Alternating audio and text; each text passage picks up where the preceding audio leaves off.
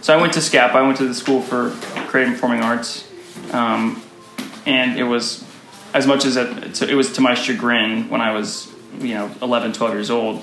Um, it's it's probably the best thing that ever happened.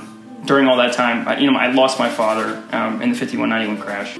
I went away from school for obviously like a long time, and when I came back, it was like the only thing to do to, you know, take up more time at like not being at home was the extracurricular was the musical, and we were doing Oliver for my sixth grade year, and I had two lines.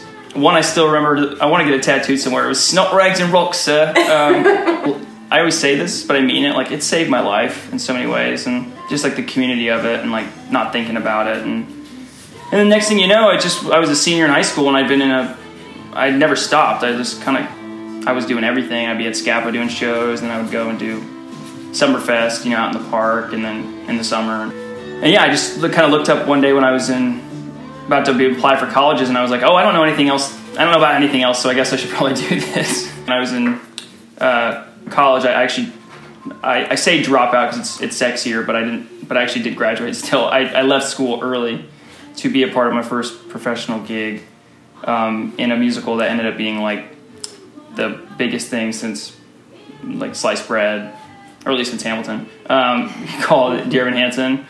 And yeah, it like changed my life.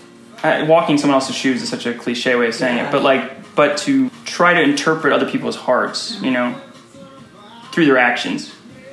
That's, that is accurate. As I get older, I realize that like, especially when it comes to like the, the climate of the world now, is that understanding people is understanding yourself, I think. You can't change anyone. Right. You shouldn't want to, and you shouldn't have to. Right.